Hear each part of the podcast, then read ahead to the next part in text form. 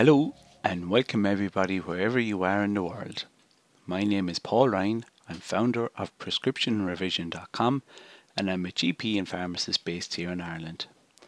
I'm passionate about clinical pharmacology and therapeutics and really enjoy making the latest international guidance relevant to those of us at the coalface of primary care.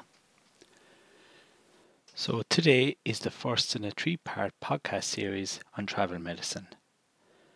I'm going to com- cover a number of topics today, including general advice that I give to people traveling abroad, traveler's diarrhea, mosquito avoidance, malaria prophylaxis, typhoid and a vaccine against typhoid, tetanus, and Hep A. So, to start with general advice, I usually break general advice into um, advice given before they travel, and then advice when they're on their flights, uh, when they're on the flight, and then advice when they're over at their destination. So before they travel, before they travel, so I, I advise to make sure that their passport is in date, that to photo their passport and their return air ticket, and to email them both to, to themselves and also a friend in case they are misplaced. Next thing I advise is take out travel insurance prior to going, and um, there's a particular website called fitfortravel.nhs.uk that's really good and gives great advice and gives advice on the vaccines that they'll need as well. So obviously, then the next part of the, the conversation will be about vaccines. And for the majority of patients we see in our clinic, um, it's Hep A, typhoid, and tetanus vaccines that they need. And it's also important to talk about influenza because uh, the flu vaccine because they often travel in crowded places and visit crowded places. So um, it's just important to note that. Uh, also, for them to secure their home and not to announce on social media that they're uh, that they're going on holidays. So the next part of my advice is regarding the flight. So I advise patients to make sure that their regular medications are kept in their hand luggage, luggage and labelled and when they're on the flight, especially long haul flights, to mobilize up and down the flight. Um, regarding jet lag, eastward travel is more difficult to adjust to than westward travel.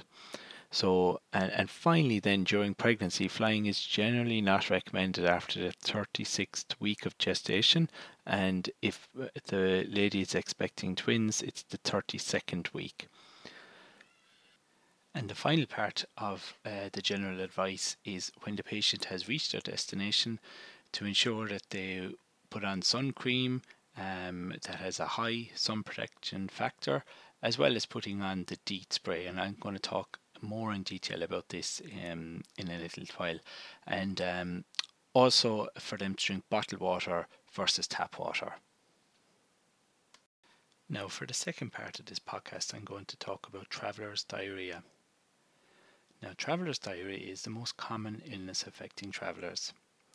It can occur anywhere, although highest, the highest risk destinations are in Asia, except for Japan and South Korea.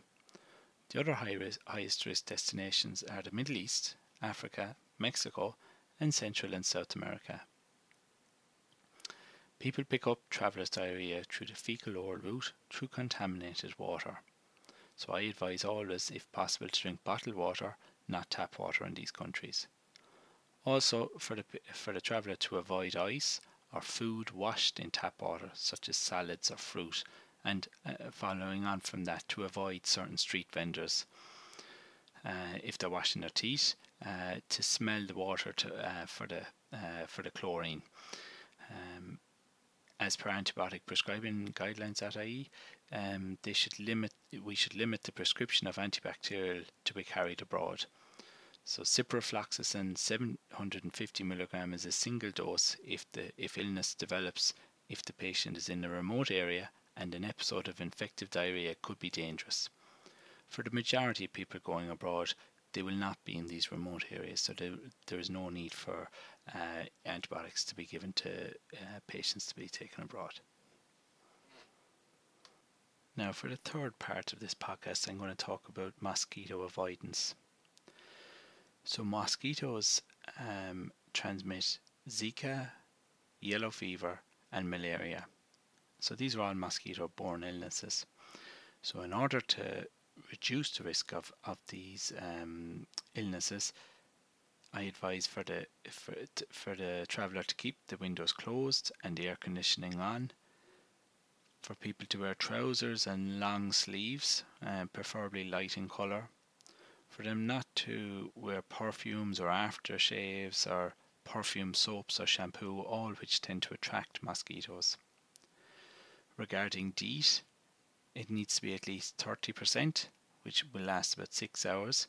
Uh, 50% DEET, then it's a higher concentration, lasts about 12 hours. The advice is to apply DEET after sunscreen and then to reapply after swimming. Finally, uh, to remember that DEET is a plasticizer, so it can damage plastics and fabrics. Now, for the next part of this podcast, I'm going to talk about malaria prophylaxis. So, malaria uh, prophylactic tablets help to stop the infection establishing. They do not stop malaria parasites entering your body. So I think I, I'll just stress this to patients. So so there are two main types. There's Malarone and then there's doxycycline.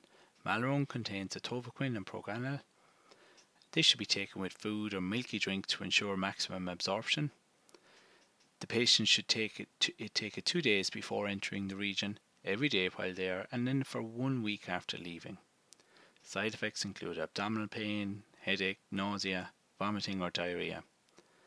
And this can occur in greater than 1 in 10 people. The next uh, tablet to talk about is doxycycline. So it's given at a, at a dose of 100 mg daily, two days before entering the region, just like Malarone, but for one month after leaving the region. So that's the reason why a lot of people opt for the Malarone as opposed to the doxycycline. Between 1 in 10 and 1 and 100 people may get headache, nausea, vomiting, and photosensitivity. So I ensure I advise for patients to uh, wear good sun protect uh, SPF cream. And between 1 in 100 and 1 in 1000, uh, people may suffer from thrush or dyspepsia. Um, the main advantage of doxycycline is that it's actually cheaper than Malarone. Now, I always advise people to go to the Fit for Travel website and it'll uh, go to the uh, there's malaria maps for each one of the countries and it'll tell you which um, areas have malaria and then what what is the preferred um, uh, anti-malarial tablet in that region. So next I'm going to talk about typhoid. Typhoid is a bacterial disease um, and it's very contagious. The patient can be a carrier of typhoid. We know the, of the infamous typhoid Mary, um, which is actually an extraordinary story in itself, um, and it shows the value uh, even back then and today of hand washing and the po- importance of hand washing. So typhoid is picked up uh, from fecally contaminated uh, water, uh, so it's a, a, waterborne disease, and is an increased risk if the patient is trekking. The the vaccine is Typhim, uh, and it's given every three years. So one vaccine will last three years. So it can actually also be combined with Hep A in Hepatyrix or Viatim. Now the next part of my podcast I'm going to discuss tetanus. So, the spores of Clostridium tetani from soil or manure get into broken skin, um, and this these spores produce a toxin which causes muscle spasms or lockjaw. Tetanus is present in every country of the world, so that, along with Hep A and typhoid, tend to be the three main vaccines that we give uh, patients. So, travellers to any part of the world should be vaccinated in case they get cuts or puncture wounds, animal bites, or burns. The brand names are Revaxis, in which tetanus is combined with diphtheria and polio, and Boostrix, in which uh, diphtheria is combined, or in which tetanus is combined with uh, diphtheria and pertussis. So once you give a booster, it lasts 10 years.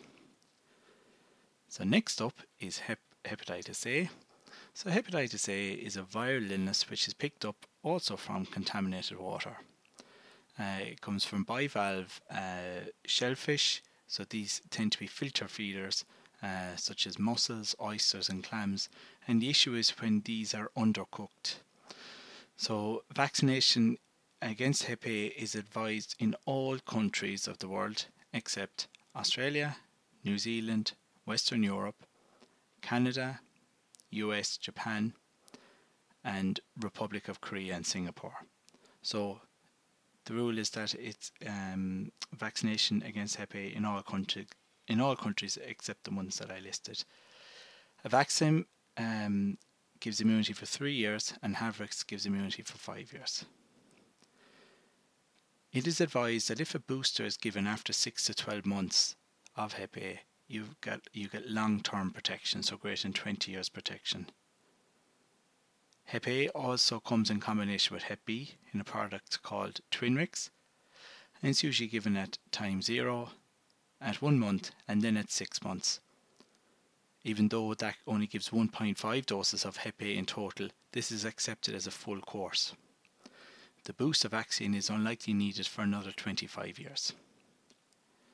Now, an interesting point about Havrix pediatric is that the pediatric dose should be given from age 1 years of age to 15 years of age. So if you have a if you have um, a patient in front of you, for example, we say a big rugby player, and he doesn't, uh, he's 15 years of age, he still gets the Havrix uh, pediatric dose as opposed to the uh, the adult dose. So that brings me to the end of, of today's podcast. I hope you find it useful, and I'm looking forward to delivering the next podcast. Thank you.